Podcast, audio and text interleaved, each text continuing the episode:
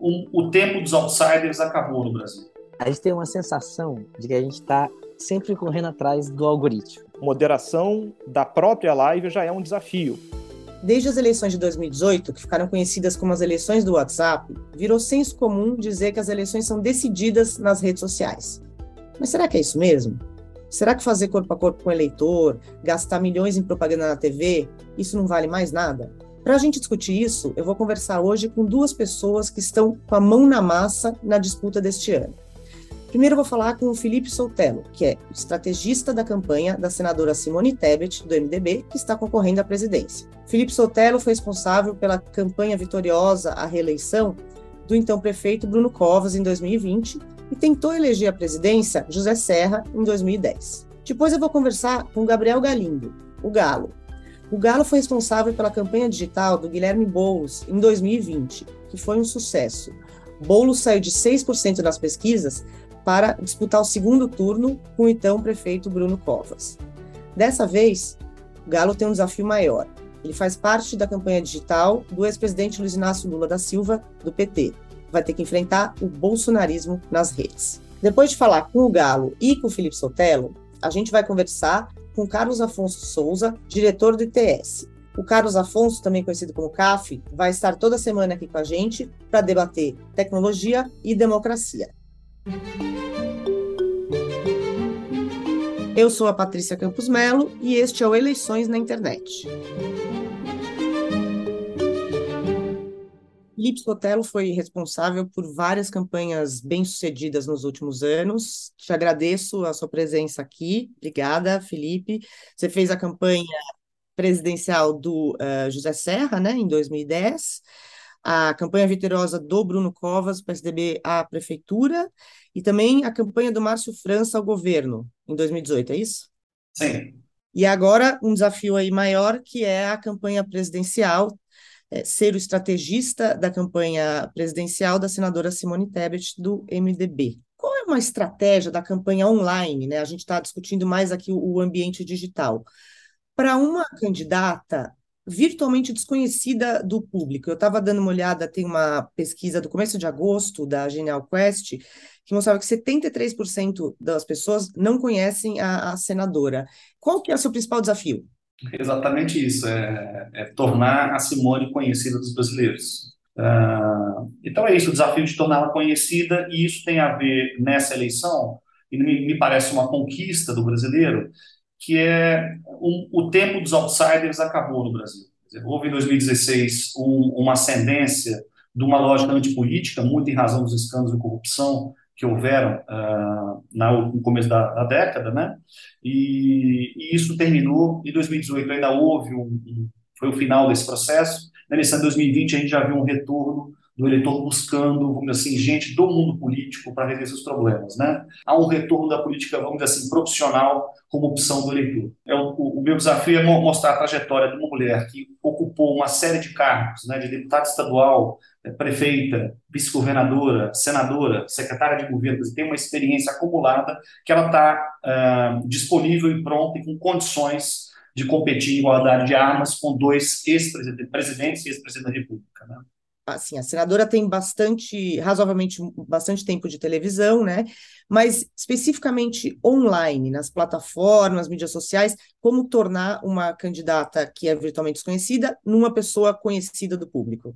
É, a Simone tem o terceiro maior tempo de televisão, temos 2 minutos e 20 segundos, estamos atrás do presidente Lula e muito próximos do presidente Bolsonaro. Né? Uh, evidentemente que do ponto de vista de, vamos dizer assim, de é, cadeia longa né, e de expressão online, é, a Simone é diminuta em relação ao Lula, é, quem diria o presidente Bolsonaro, que é a figura pública mais relevante em termos de, de, de cadeia, né, de cadeia longa na internet brasileira. Ela tem redes sociais uh, ainda na casa dos centenas de milhares, né, competindo com dois uh, adversários que estão na casa das centenas de milhões, né, das dezenas de milhões pelo menos. Né.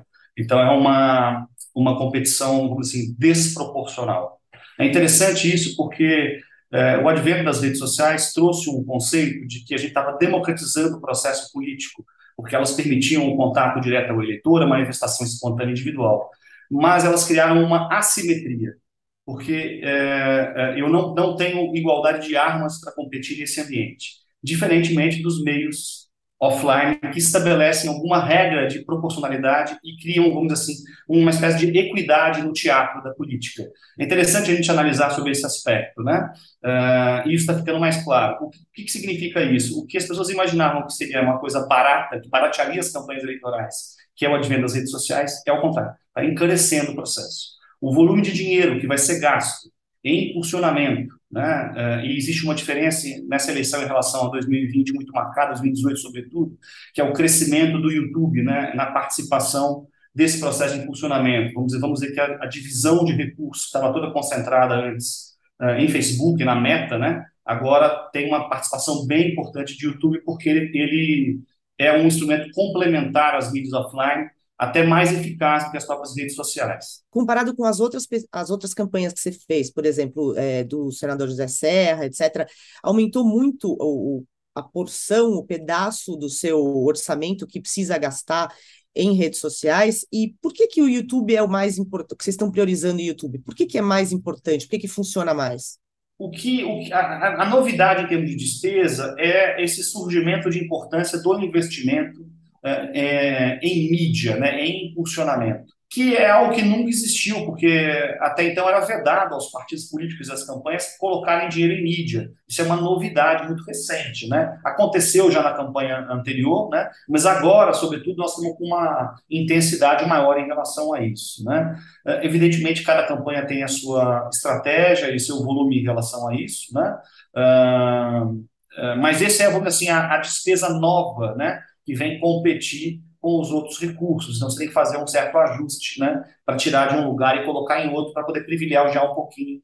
Ah, eu diria que a despesa de mídia ela está na ordem de 10% a 20% do conjunto da despesa de comunicação, tá? como valor, um valor de referência. Ah, e se antes a gente concentrava toda a despesa de funcionamento em, assim, Google Ads, né, em palavras, uma estratégia de inteligência de busca, ah, um pedaço do dinheiro é menor e o conjunto do dinheiro mais grosso, basicamente Facebook, que foi a, assim, a rede social que aceitou uh, dinheiro de impulsionamento na eleição anterior, agora ela está um pouquinho mais um pouquinho mais aberta, nós estamos com uh, YouTube, estamos com Instagram e Facebook, evidente, e com o Kiwi também entrando nesse processo, né? que é uma rede social interessante para a gente observar, que é uma rede social com penetração muito forte em Norte e Nordeste, quase 80% da população que tem QI é classe C para baixo, é uma, é uma, uma mídia muito, muito nova ainda, mas interessante por essa característica específica. Né? Então, eu diria que essa que é, a, que é a grande questão, é a novidade da diversidade de meios na própria rede social internet que a gente tem que aplicar o recurso, uh, e, então eles competem também um pouco entre si. Né? Eu acho que as campanhas estão fazendo alguma coisa como uh, de meio a meio entre YouTube e redes sociais, até algumas delas privilegiando YouTube. Por exemplo, o presidente Lula e Bolsonaro, que tem uma penetração maior, faz mais sentido a despesa deles em YouTube mais forte. Simone tem uma outra mecânica uh, que tem a ver com assim, espalhar o conteúdo dela mais rapidamente para torná-la mais conhecida. Então, é uma outra técnica de trabalho. Tá?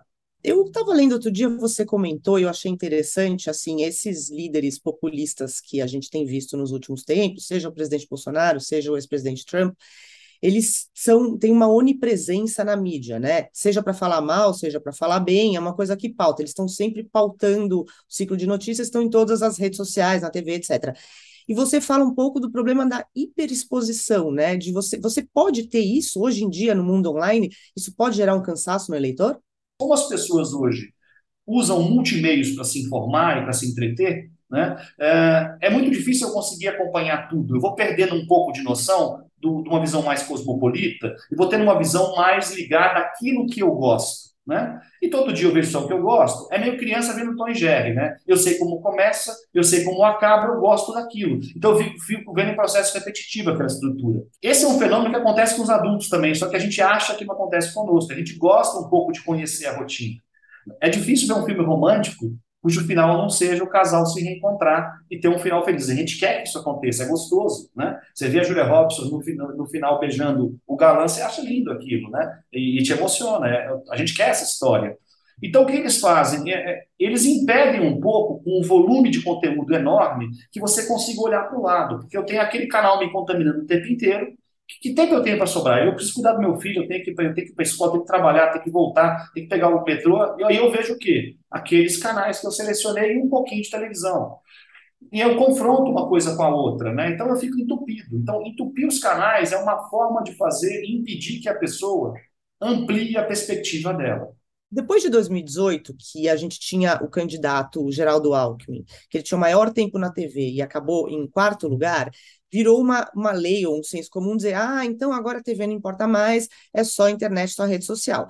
Só que as pessoas às vezes esquecem que foi também a eleição em que o então candidato Jair Bolsonaro sofreu um atentado, uma facada, então ele ganhou horas e horas de TV. Afinal, o que é mais importante, redes ou TV? E se os dois forem, qual é a diferença? É, bom, essa pergunta é maravilhosa porque eu estou totalmente de acordo. Né? O presidente Bolsonaro, na minha visão, não seria eleito sem a exposição diária em é, é, veículos de comunicação, sobretudo TV aberta, de jornalismo, ou seja, fora do ambiente da propaganda eleitoral, o que para as pessoas tem muito mais credibilidade, né? O jornalismo é muito, tem muito mais credibilidade que a propaganda eleitoral. E aí é bom que seja assim, né? É fundamental que seja assim para a democracia. O que ele teve foi uma exposição de 25, 30, 40 minutos diários sobre o estado de saúde dele. Ele viveu uma situação que é inimaginável numa democracia. Né? Então, eu diria que 2018 é um cenário muito atípico para a gente colocar dentro de um certo padrão. É uma exceção para comprovar uma certa regra, vamos dizer assim. Uh, vamos lembrar, as próprias pesquisas mostram isso, eu uso a Quaest, a Quaest tem essa lógica de é, como as pessoas se informam para a questão política, né? Nós estamos falando de 44, 45% dos eleitores que ainda tem na TV aberta o seu principal meio de informação, a sua lógica de pauta. Então, eu, eu acho que a televisão equaliza um pouco o processo eleitoral. Veja agora a cobertura dos jornais televisivos, sobretudo o Jornal Nacional, que tem 35% do share no Brasil, como ele estabelece uma certa igualdade de armas entre as candidaturas e permite uma comparação direta em termos de postura das candidaturas. Isso é muito interessante. Né? Ele estabelece a, a, a, assim, a agenda. Mas a, o mesmo sujeito que se informa na televisão também está vendo o Facebook, recebe o WhatsApp do amigo e tal. Então, é esse conjunto de coisas que faz com que o sujeito tome a sua decisão. Né? A chapa que você está vamos dizer, a campanha que você está coordenando são duas mulheres, né? Senadora Mara Gabrilli e senadora Simone Tebet.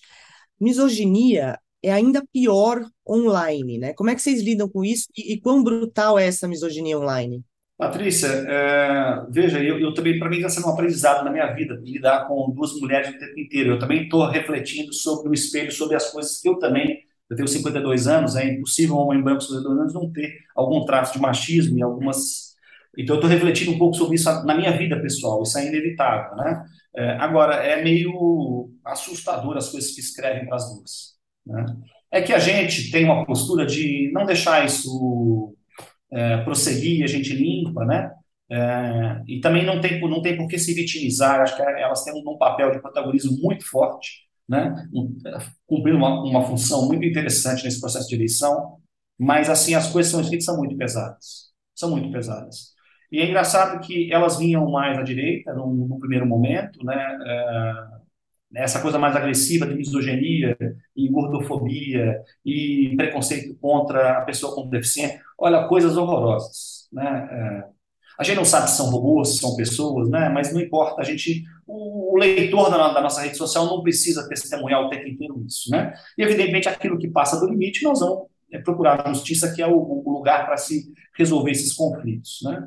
Uh, que é a postura um pouco da Simone de não, não se colocar num papel de, de vítima desse processo. Ela, ela vai, vai para o enfrentamento, mas também sem fazer potencializar o agressor como para dar para dar ele o, o, lugar de troféu que é o que, é o que esse pessoal quer, né? Que é um certo reconhecimento de que é lacrador e que tirou do sério alguma mulher. Então isso, isso não, não pode acontecer. Agora é muito pesado, isso tem acontecido com frequência e a gente tem enfrentado isso desse jeito, como eu estou lhe dizendo, sempre procurando não potencializar uh, e dar uh, um teatro para quem não precisa, dar palco para quem não precisa. Né? Gabriel Galindo, mais conhecido como Galo, ele é cineasta, publicitário e foi coordenador de comunicação da chapa Boulos Erundina para a campanha prefeitura em 2020.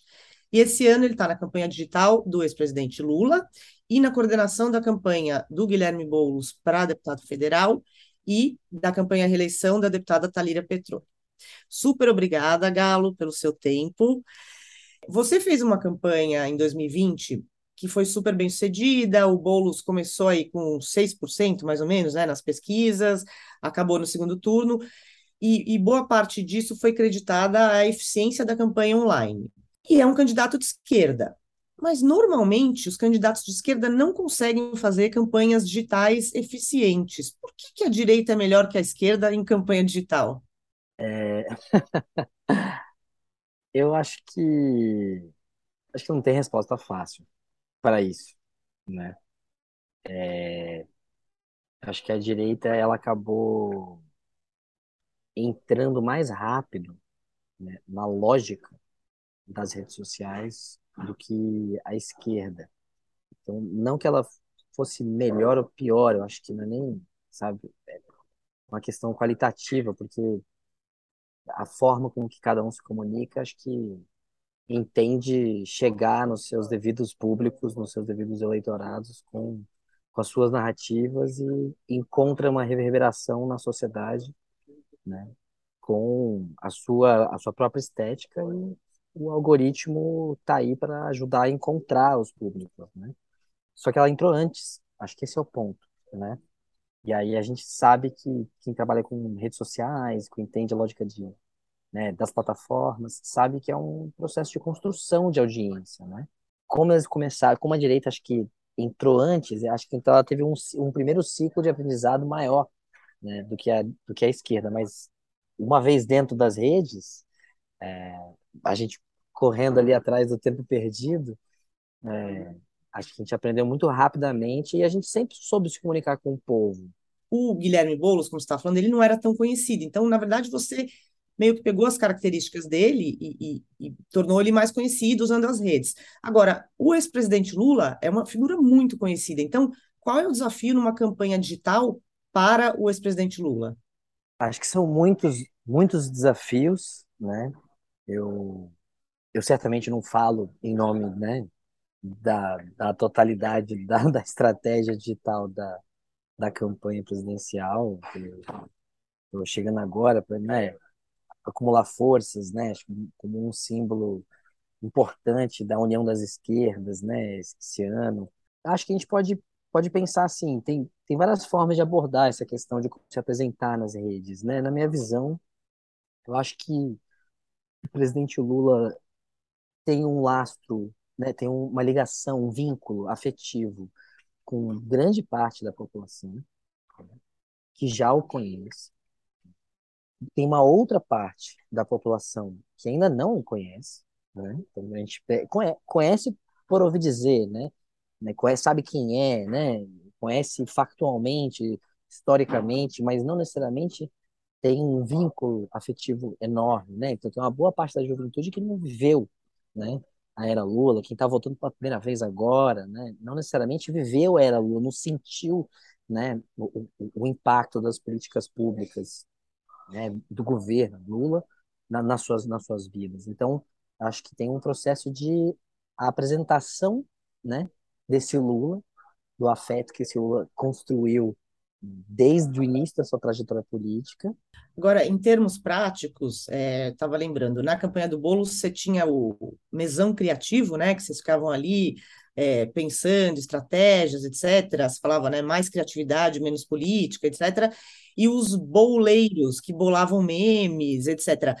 O que que que, que é, como é que vai ser isso na campanha do, do ex-presidente Lula e quais são as plataformas que você acha que são essenciais? É o YouTube? É o, que, que é? Acho que a nossa sacada foi a junção de várias inteligências diferentes, né, num grande mesão. Então, eu, na função de coordenação de comunicação em 2020, eu peguei representantes de todas as áreas da campanha, isso ainda durante a pré-campanha, né? E aí, no início da campanha, todo mundo participava todo mundo da campanha dava, dos militantes, de mobilização, da galera de rua, né, da turma, da nossa, pô, nosso povo do MTST, todo mundo. Né? A ideia da pisadinha, do Celtinha, da música, do jingle, que ficou famoso, né? E acho que marcou uma era. E esse ano tá muito legal ver ver essa estética pegando, né? É, isso, a pisadinha já era uma, já era um hit, né? Da música, do, do música popular, né? Tipo, já era popular, já era pop, mas acho que a inovação de trazer isso para dentro da campanha, e esse ano, esse ano a gente vê que essa estética pegou em várias campanhas pelo Brasil inteiro. É, surgiu essa ideia da base, né? Da base do MTCT. É, o nosso povo estava ouvindo pisadinha no, né, nas ocupações. Né? A gente falou assim, pô, então é isso que o povo está ouvindo, então vamos trazer isso aqui para dentro da campanha. Né? Várias das melhores ideias da campanha, depois, a campanha foi crescendo muito. Né? Na reta final do primeiro turno, a gente perdeu o controle absolutamente da campanha. Isso é uma boa, uma coisa boa. Né? O meu zap, inclusive, vazou para vários grupos. Né? Eu recebia zap de voluntários diretamente né, do, do meu zap, todo mundo mandando. Jean, pô, fiz um meme, fiz um vídeo, fiz um clipe. Pô, é uma campanha que teve 20 clipes, sabe? Tipo, cinco oficiais e o resto tudo espontâneo. E a gente repostava tudo. Que é uma militância orgânica, né? Que é uma coisa que uh, o bolsonarismo também tem muito, vocês conseguiram fazer em 2020. Agora, como conseguir fazer uma militância orgânica digital para o PT, para a campanha do PT e do ex-presidente Lula? E também, assim, você, não, você só não me contou, você falou de 2020, você não me falou como é que vai ser o mesão criativo, se vai ter um mesão. Como é que vai ser isso? Então, assim, essa militância orgânica, hoje tem uma rede de pessoas que continuou trabalhando com a gente e que deu origem também a um grupo que nasceu durante a campanha, que deu continuidade, chamado Gabinete do Amor, né? Que era justamente a ideia de contrapor ao Gabinete do Ódio, né? E se ampliou a ideia do mesão criativo agora para uma para para várias dimensões e hoje a gente trabalha uma ideia de mesão em rede, né? É um outro nível de sofisticação agora, né? Sim, o PT pode ter base, mas o PT não tem grupo de WhatsApp, assim, surgindo de uma forma espontânea, não tem pessoas colaborando de forma espontânea, fazendo memes, assim, como que você dá essa agilidade de redes é, para uma campanha enorme? Não, mas eu acho que tem, acho que tem. A, a, a, é, a própria, o próprio case das toalhas. Né? A toalha do Lula é um que surge fora da campanha. A campanha é muito, de maneira muito perspicaz, vai lá e traz para perto, aproveita esse, esse, né, essa onda, essa piada, esse símbolo, traz para dentro, republica. Sim. Tem uma habilidade do bolsonarismo de pautar o ciclo de notícias, né? Eles conseguem muito. Uma das coisas que eles conseguem pautar é, por exemplo, toda essa propaganda negativa de falar que o ex-presidente Lula com fake news, de falar que ele iria fechar as igrejas, etc. E aí, só que ao se defender, uh, a campanha acaba mantendo o assunto é, como é que você pode fazer num ambiente digital para você uh, desmentir algo que seja mentira, mas sem é, ficar amplificando a mentira ao tentar desmentir? Como é que se faz isso? É, isso é pergunta de um milhão de dólares, né? É, essa é. Mas é melhor ficar quieto? é melhor ficar quieto? Não, não, não. Acho que não. Acho que. Acho que assim, tem. É um xadrez narrativo, né? É, a gente tem que.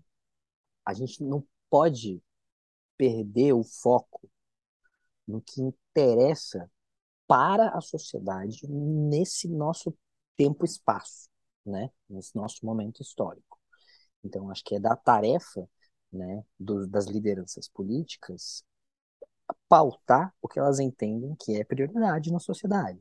Né? A gente pode falar sobre qualquer assunto trazendo de volta para o que interessa, aterrizando sempre para o que interessa. O que interessa esse ano é que milhões de brasileiros voltaram a passar fome. Acabou.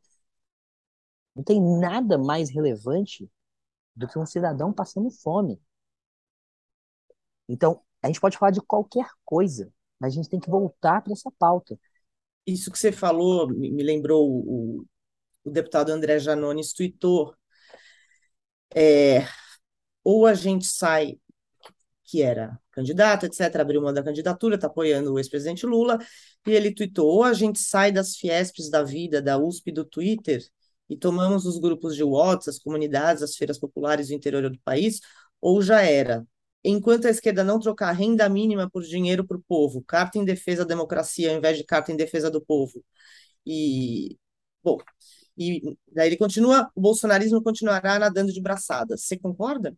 Conheço o jornalista pessoalmente, né? A gente já, já esteve junto, inclusive antes, né? De todo mundo se reencontrar aqui na campanha do Lula, né? É, eu pude testemunhar a capacidade de comunicativa dele, né? A disponibilidade, quem se comunica muito bem, está muito disponível, né? Para poder entender como o outro precisa receber aquela informação. Então, porra, tem um, tem um valor imenso isso, né? E aí quando essa essa essa essa disponibilidade, né, está à disposição de uma pauta tão importante quanto o auxílio, né, ótimo. É, é, é, um, é um serviço tremendo para a sociedade, né?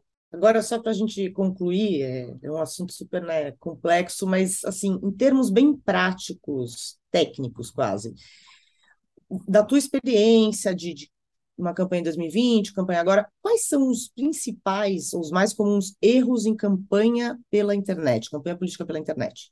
O que, que é errado, assim? O que, que as pessoas fazem que, tipo, não funciona?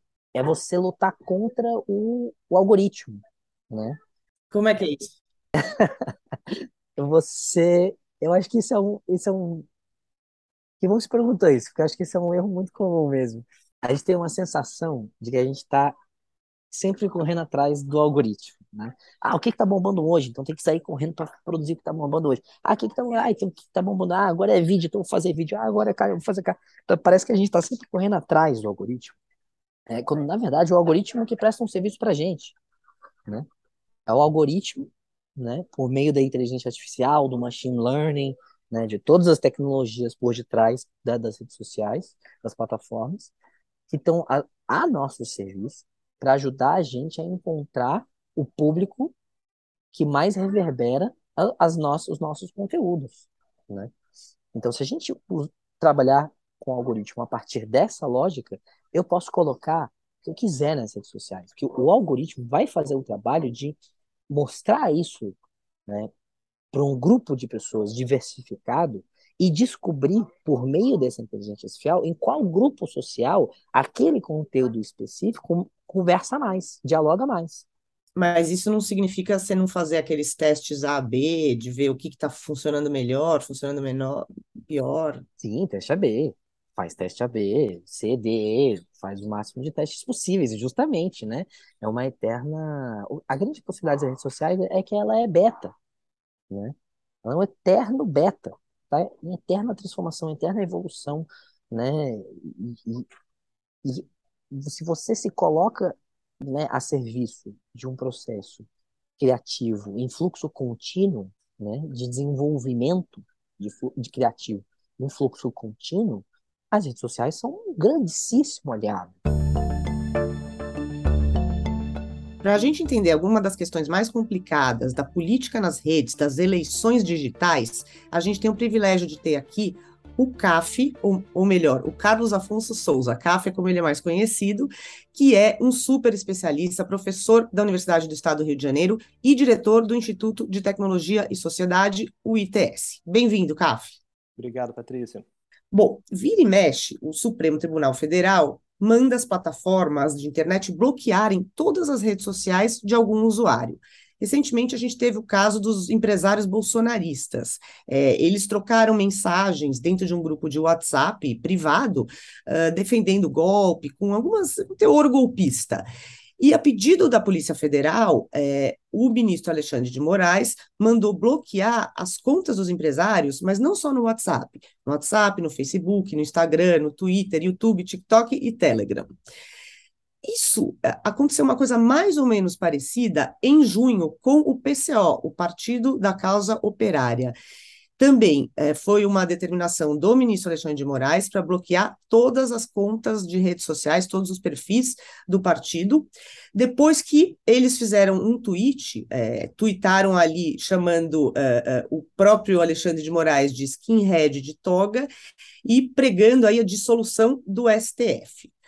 É, no caso dos empresários, a, a, a justificativa é que o, o STF quer interromper uh, qualquer organização de arrecadação de fundos para atos antidemocráticos ou, ou, golpistas, ou mesmo uh, comunicação entre organizadores. Essa é a justificativa, a gente não sabe porque a gente sabe tudo que está dentro dessa investigação. Ah, e só lembrando, o, no caso do Partido da Causa Operária, isso foi dentro, eles estão sendo investigados no inquérito das fake news, que também é do STF. Então, assim, existe essa justificativa, né, que ah, eles podem estar preparando um ato antidemocrático, etc., então bloquear nas redes. Agora, é, será que essas decisões são proporcionais? É, será que é, bloquear todas as redes, tanto dos empresários quanto do PCO, eu queria te ouvir, CAF, sobre isso. É, Patrícia, essa questão do bloqueio de redes sociais, ela tem sido uma tendência em decisões proferidas pelo ministro Alexandre de Moraes em sede dos dois inquéritos, como você bem disse, tanto das fake news como da, das milícias digitais. E aqui acho que tem um ponto importante para a gente chamar a atenção. Né? No caso do PCO, é uma decisão que mirava ataques e conteúdos desinformativos postados pelo partido na rede social Twitter. E a ordem judicial do ministro Alexandre de Moraes manda bloquear canal no YouTube, conta no Instagram, conta no Facebook. E da mesma forma, no caso dos empresários, você tem essas mensagens, pelo menos do que veio a, a público, mensagens trocadas no WhatsApp. E, aparentemente, a ordem do ministro Alexandre de Moraes também foca em redes sociais como um todo. A preocupação aqui é que se trate rede social como se fosse uma coisa só. Na medida em que acontece um ilícito em uma rede, você tem uma ordem judicial que bloqueia todas as demais. E a preocupação aqui, como você bem disse, é uma preocupação sobre proporcionalidade, especialmente porque a gente precisa entender de que maneira esses dois casos se parecem e se diferenciam. Eles se diferenciam na questão dos fundamentos. Caso do PCO, muito marcado ataques ao Supremo e desinformação. No caso dos empresários, talvez ali uma discussão é, envolvendo preparação para atos que seriam atos democráticos, de olho é, no 7 de setembro. Então, acho que aqui é uma história ainda em desenvolvimento. Mas se eles são diferentes na razão, eles são iguais no efeito. E o efeito é um bloqueio de redes sociais como um todo, mesmo que nada tenha acontecido nessas redes sociais. O que leva até uma discussão de um efeito quase Minority Report. É uma situação em que, e para quem não lembra, Minority Report é aquele filme do comecinho dos anos 2000 com Tom Cruise, inspirado no, num conto do Philip K. Dick, em que você tem uma polícia que prende as pessoas porque você sabe que elas vão cometer um crime no futuro. Então, para impedir um dano do futuro, você já age e prende a pessoa. Então, a preocupação aqui é que tem esse efeito. Nada ainda aconteceu nas redes sociais ou nessas redes sociais. E ainda assim, elas acabam sendo bloqueadas. Então, acho que esse é um fator de atenção nessa decisão, nessas decisões do ministro Moraes. Bom, é exatamente isso que está falando de, de, Minority Report, né? Parece que é um tipo de censura prévia, né?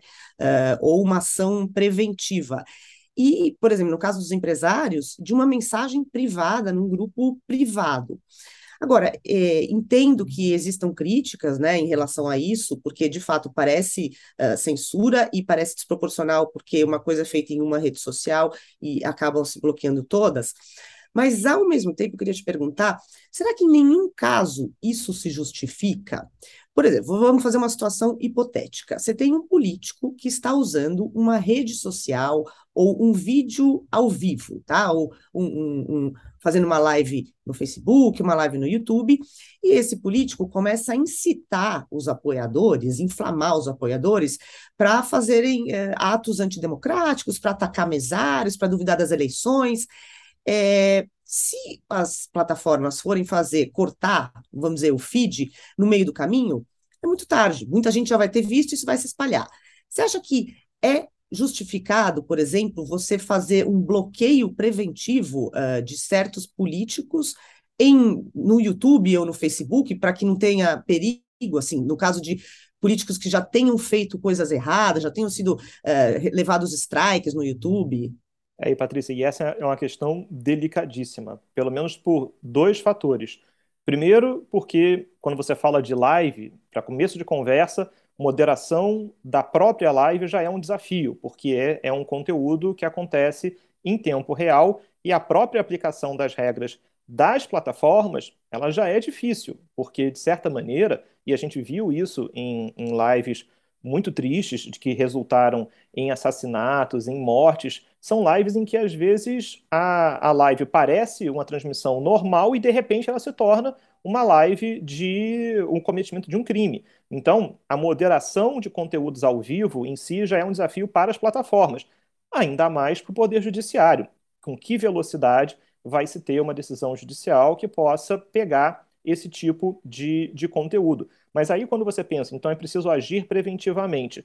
E aqui é que o equilíbrio ele é muito delicado, porque é preciso que se tenha ali um conteúdo probatório muito robusto para que se tome uma medida tão drástica, tão enérgica como essa, que é simplesmente bloquear as contas de rede social de um, de um candidato, candidata, ou, ou até mesmo de um, de um partido.